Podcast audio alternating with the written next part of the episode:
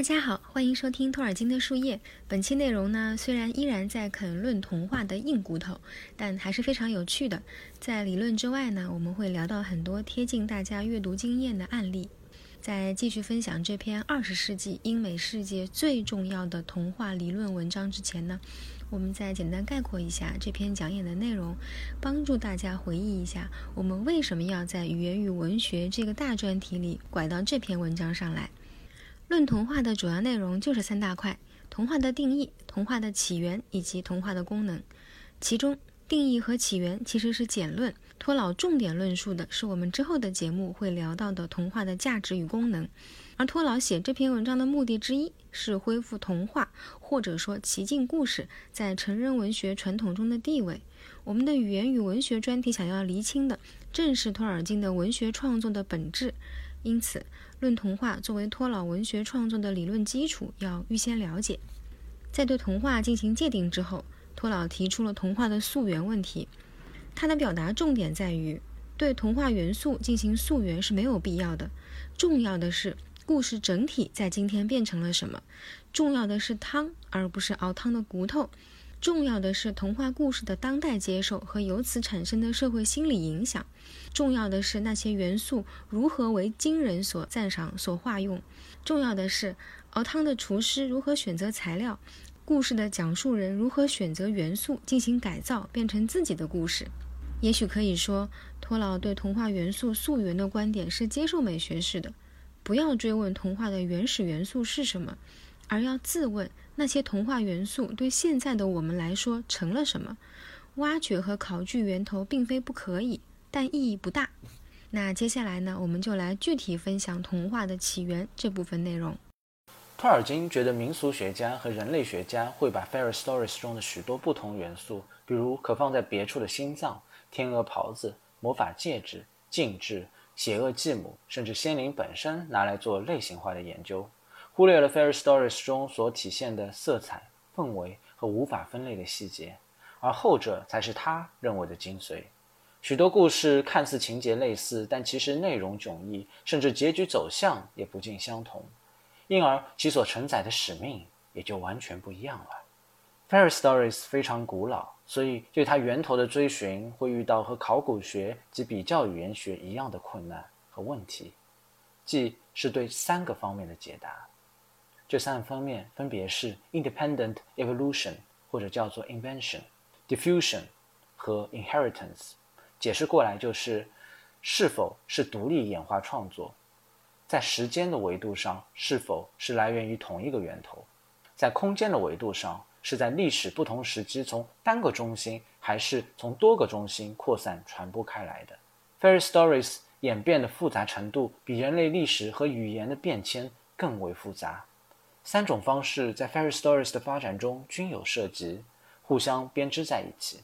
用纯科学的拆分方法，针对每个小点去研究，尽管能够梳理出一些内容，但那些梳理出来的内容只会是故事里的一些元素，但对于故事本身的效用没有办法解答清楚。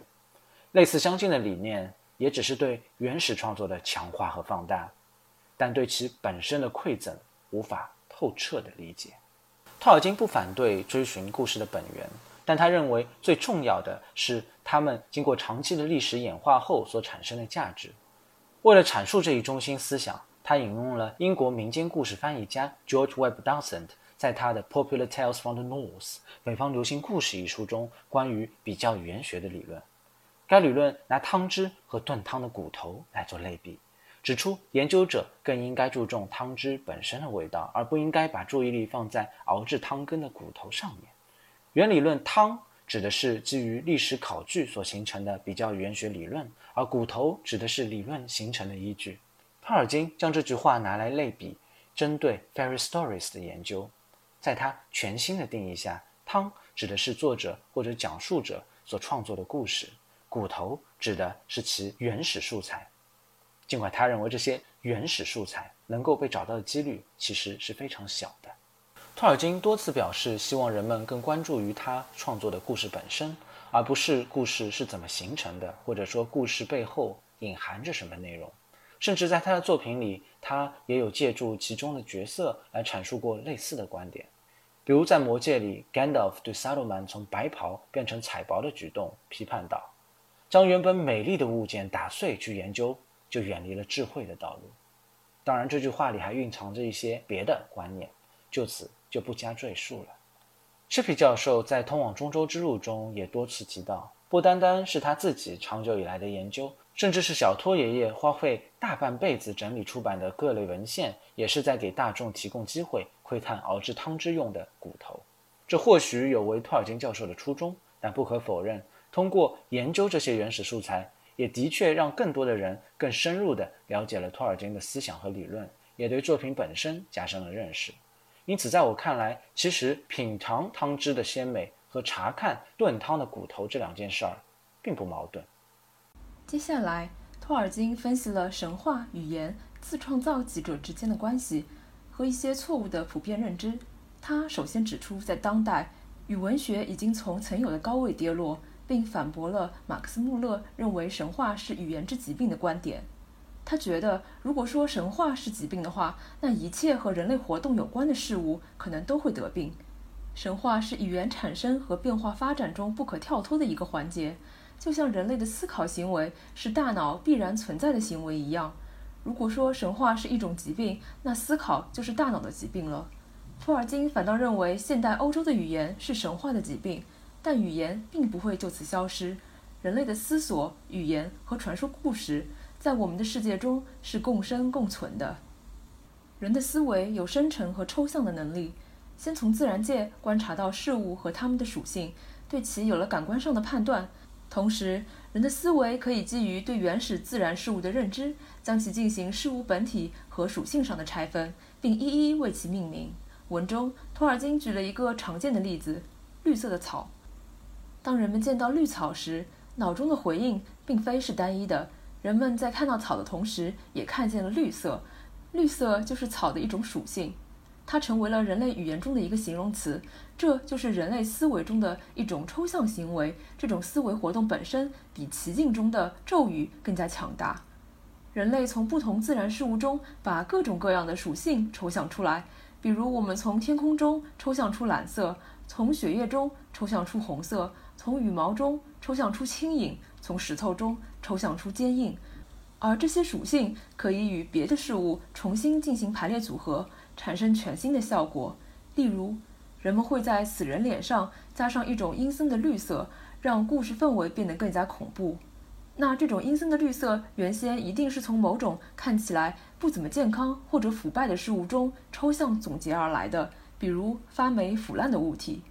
又比如，人们会在故事中写树木生出银色的树叶，山羊长出金色的羊毛，用来表现罕见与珍贵。那为什么金色与银色可以用来表现罕见和珍贵呢？因为这两个属性原来是来源于罕见的金属和矿石的，让人类觉得稀奇和珍贵。再举一个贴近我们日常生活的例子，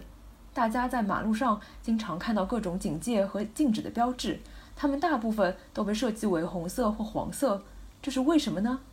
可能因为在自然界中，某些长成红黄色的动物和植物预示着有毒。警告捕食者不要靠近，人类从中抽象出红色和黄色的警示作用，用于交通标志的设计。人类的这种抽象和组合再创造，也就是一种 fantasy 奇幻。新的形式产生了，奇境也就诞生了，从而使人类变成了次创造者。奇境最基本的力量是创造 fantasy 的力量，但并不是所有奇境中的 fantasy 都是美好的。因为创造 fantasy 的凡人，在托尔金的基督教观念里本身是堕落的、有污点的，因此创造的事物里也自然而然会含有一些不美好的事物。大家可以将此理解为商毁的阿达，一切都受 Morgoth 的玷污，包括人。故事是人创作的，自然也受到了玷污。神话的这个方面，也就是奇境和次创造，很少被人提及和讨论。人们说起神话。更多的会提到其中对于自然万象的象征性表述。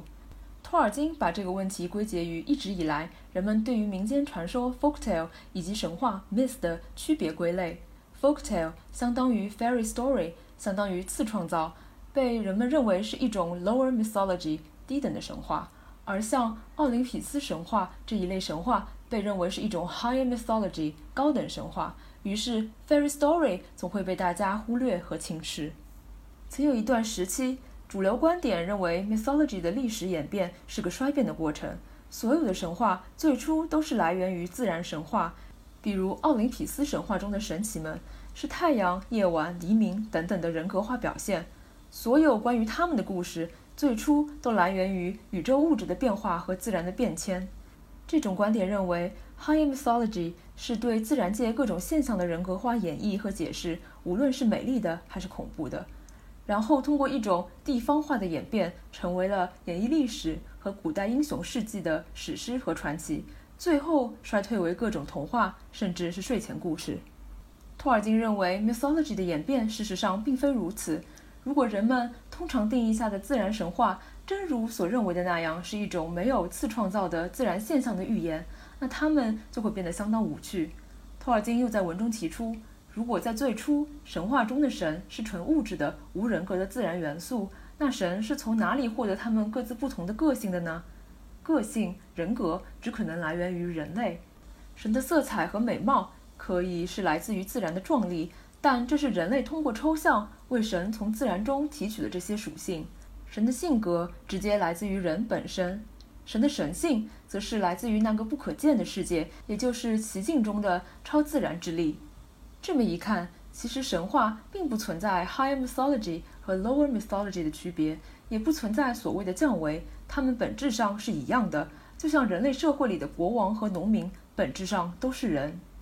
托尔金为了说明这个观点，举了一个大家可能比较熟悉的自然神话的例子：北欧神话中的雷神 Thor，他有着鲜明的特征和性格，比如他的红胡子、洪亮的声音和暴脾气，还有他的力大无穷。这些特征中有一些，比如红胡子，是不可能来源于雷电这样的自然现象的。于是，对于有关 Thor 的神话起源，就有两种说法：第一种是具有人格的雷电在山中劈砍着岩石和树木。第二种是源于一个长着红胡子、脾气暴躁、力气大于常人的北欧农民，但托尔金认为，Thor 既有自然现象演绎的属性，也有红胡子农民的属性，并不存在哪个观点是最初的，也不存在观点间的升维和降维过程。更合理的解释可能是，红胡子的农民总在雷电大作时出现，或是每当远方山中雷电大作之时，故事的讲述者总能听到一个农民在发怒。虽然 Thor 通常被认为是属于 Higher Mythology 的范畴，但他的故事同时也在老艾达的 Thrym 之诗中被讲述。大家应该对这首诗的内容并不陌生。它讲述的是巨人 Thrymir 偷走了雷神 Thor 的神锤 Mjolnir，并要求女神 Freya 嫁给他当妻子。而 Thor 在 Loki 的协助下，男扮女装成新娘，去约顿海姆拿回神锤，并打败巨人的故事。这个故事显然是个 fairy story，它大概可以追溯到公元九百年或者更早一点的年代，但不能因为这个故事是民间传说式的，就说它在内容上不够原始或不够严肃。如果我们可以回到更久远的过去，这个 fairy tale 在细节上也许会产生变化，但只要有 Thor，那必然会存在 fairy tale。如果没有 fairy tale 对它的润色，那对它的印象也就只剩下雷电了。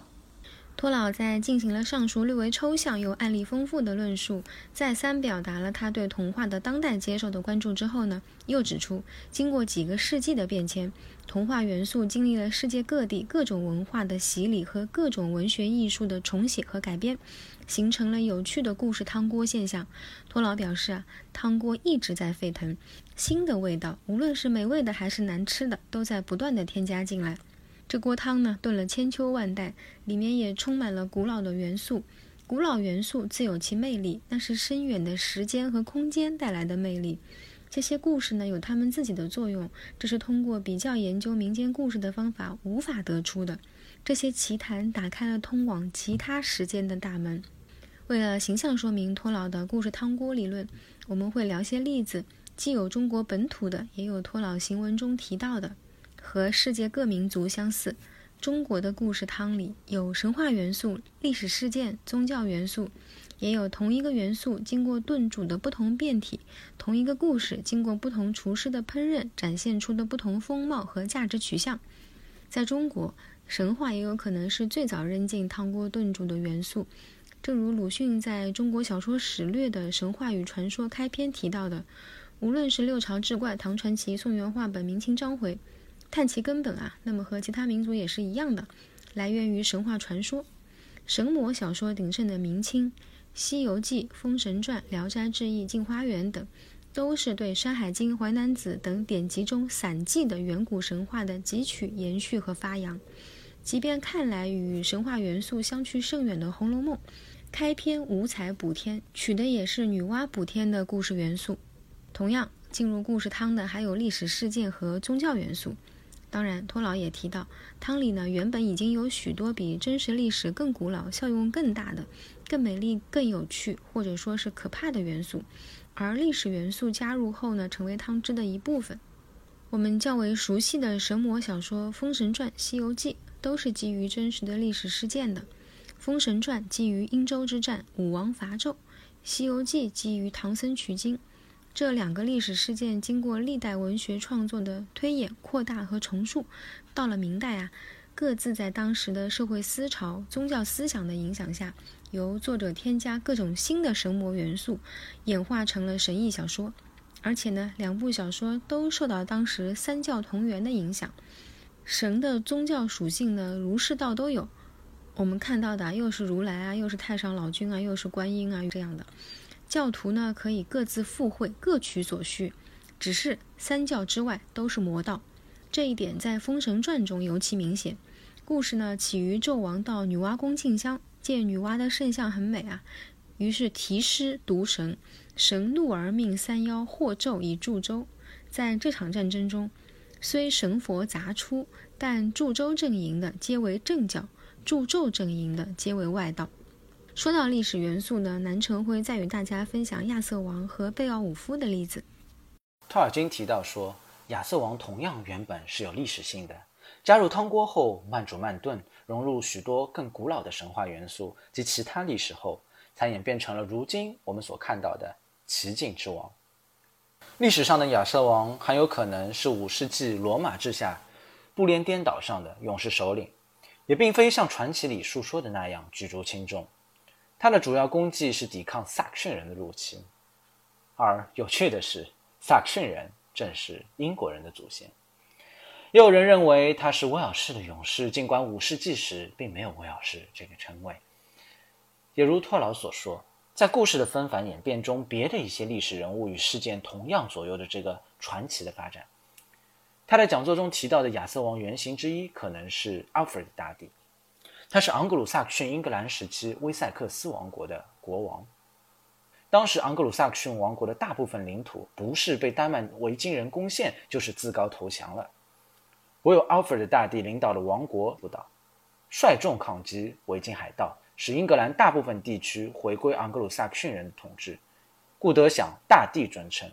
同时，他也是英国迄今为止唯一一位被授予 The Great King 大王名号的君主。被后人尊称为英国国父。亚瑟王的故事最早流传于威尔士吟游诗人的传唱。第一份主要记叙他生平的文献来自于12世纪英格兰的编年史学家 Geoffrey of Monmouth。然而，讽刺的是，其实是中世纪的法国吟游诗人，而并非是英国人真正将亚瑟王的事迹发扬光大的。他们将骑士精神、骑士文化引入到了亚瑟王的故事里。直到15世纪才被英国作家 Thomas Malory 以及后来的 Tennyson 吸收进来，变成了如今人们所熟知的英国英雄。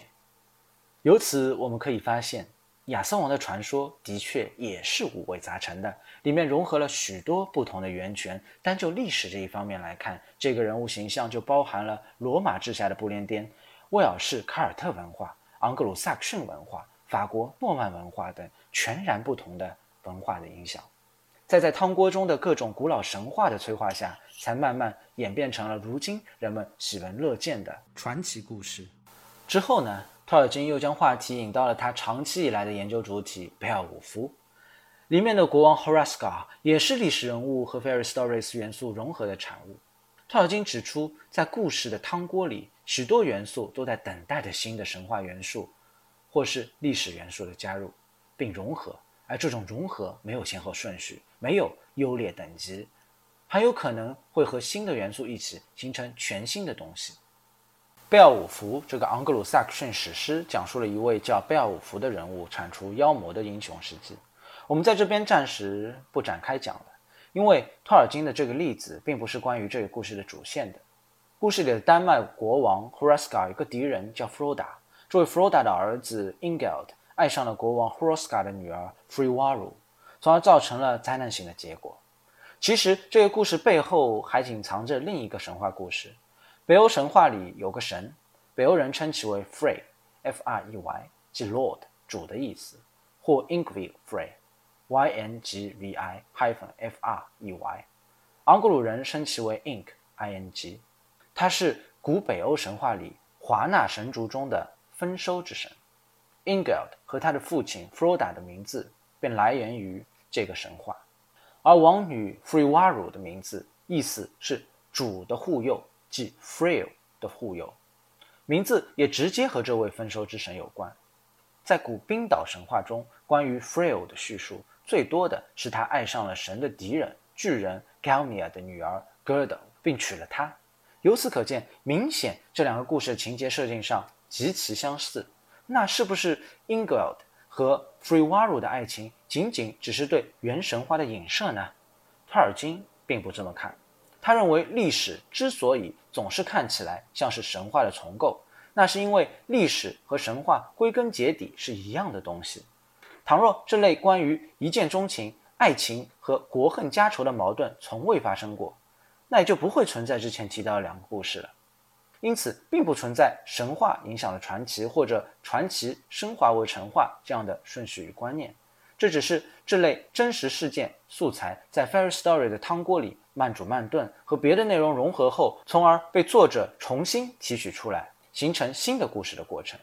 比如后世这类故事也特别多，包括大家都很熟悉的《罗密欧与朱丽叶》，但并不能说这类故事就直接来源于某个单一的原始素材。每个故事都有他们独特的地方。说到这里，我们会发现啊，托尔金的象征主义手法、次创造理论。和这次提到的这个汤锅理论有着非常缜密的内在统一性。托尔金反对点对点的预言性影射，推崇多素材的提炼与融合。好的，说完历史元素呢，我们来说说同一个元素在不同故事中的流变。在这里呢，我们来考察一个有趣的元素——冥府。我们还可以叫它阎王殿、地府、地狱等等。而这个元素及人们对它的想象也充分表明，故事汤是个全球化概念，是跨越国界和民族的。就中国本土而言，自六朝志怪小说开始，冥府呢就已经是一个高频出现的空间名。在经过唐传奇、宋元话本、明代章回神魔小说的演变，创作者对冥府的描写也越发的栩栩如生。在唐传奇里，冥府是高度现实化与人情化的，形态各异。在通幽记里，对冥府的描写啊是门阀甚峻，车马极盛，客人皆诸子，相依而坐，左右敬酒，杯盘秉药，霁月云集，完全是一派人间天堂的景象。而到了明代的《西游记》第十回写地狱景象，笔墨奢侈，巨细靡遗的罗列吊金玉、火坑玉、寒冰玉。拔舌剥皮玉、刀山油锅玉等等各刑罚空间的惨状，也淋漓尽致地描写堕入地狱之鬼的痛苦。冥府呢，作为一个想象空间，一种奇境元素，在故事的演变与创作中，也都是为作者的创作意图服务的。《通幽记》里啊，主人公逃出了像天堂一样的冥府，凸显了对现世人间的无限眷恋和对生命本身的重视。而《修文舍人传》里称赞冥府公正，自然是抒发怀才不遇的愤懑。这也正是托尔金所说的“掌勺的人舀汤加料，变成自己的东西，变成当代所需要的东西”。比较有意思的是啊，冥府元素呢也属于世界各地的故事，非常的国际化。而且呢，围绕这个元素的中西文学有高度相似的情节，比如唐代大木前联闽间救母变文。木莲去阿鼻地狱找母亲，发现母亲变成了恶鬼，食道呢如针孔，滴水不通，而且啊遥遥的看见清水，走近了清水就变成浓河，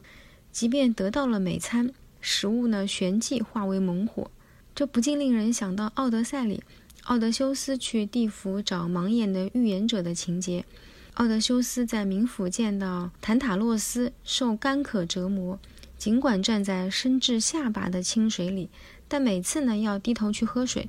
水都会立刻退走，只在他脚下留下一圈潮湿的土地。你看，连这个受罚的方式都几乎是殊途同归。那么，除了元素的相似与变迁，故事本身的流变，在中国的小说创作史中也比比皆是。大家熟知的，比如《西厢与西游》，唐代元稹呢写了一篇《莺莺传》，讲述张生与崔莺莺的感情纠葛，但结局呢是张生气绝莺莺。鲁迅评价说：“文过是非，差不多是一篇辩解文字。”可是后来许多曲子却都由此而出。元代王实甫的《西厢记》，关汉卿的《续西厢记》，明代李日华的《南西厢记》等，皆由《莺莺传》而来。不同的是，那些故事的结局呢，都团圆了，用小说填上了人生缺憾。这呢，倒也不禁让人想起了我们之后会讲到的托老所述的童话的功能之一。《西游记》的故事变迁呢，就更有趣了。唐僧取经的历史事件很著名，历代添加的神鬼内容和瑰丽的想象呢更著名。要说《西游记》的故事原型，最直接的当然是玄奘所著的《大唐西域记》，一部冒险游记般的地理风俗志，有荒野求生，也有怎么偷渡、怎么搞签证。而要说到《西游记》的先声，则不能不提宋代人所著的《大唐三藏法师取经诗话》。故事中呢，出现了猴行者、生河神等形象，以及种种的奇幻意境，还出现了女儿国情节。但《西游记》的作者从诗画的汤锅中呢，捞起了自己想要的东西之后呢，在某些情节元素上做了迥异的改动。比如盗取人参果，在《西游记》里呢是孙悟空要盗，唐僧不允；而在诗画里呢却是悟空不盗，唐僧呢命他去盗。从这条变迁脉络，我们也可以看出，从《大唐西域记》到《西游记》，由唐至明，取经的游记呢已成神魔小说。托老在提及故事汤概念时，也专门强调了作家论：汤重要，掌勺的人也很重要，创作者都可以在这汤锅里选取自己所要的材料，舀出自己所要的一勺，加上自己独特的料，把它变成自己的东西。想到安吉拉·卡特也说过类似的话：，即便故事相同，讲述者不同，也会令故事听起来迥异。极端来说就是啊，谁是病人由医生说了算，故事是什么由讲述者说了算。总的来说呢，Fairy Stories 是由一个由各类古代神话、历史及人类生产生活经验经过长时间的融合所形成的混合素材库中提取的。其重点是每个故事的氛围、细节及价值和功效。我们的注意力呢，不该放在溯源和拆解，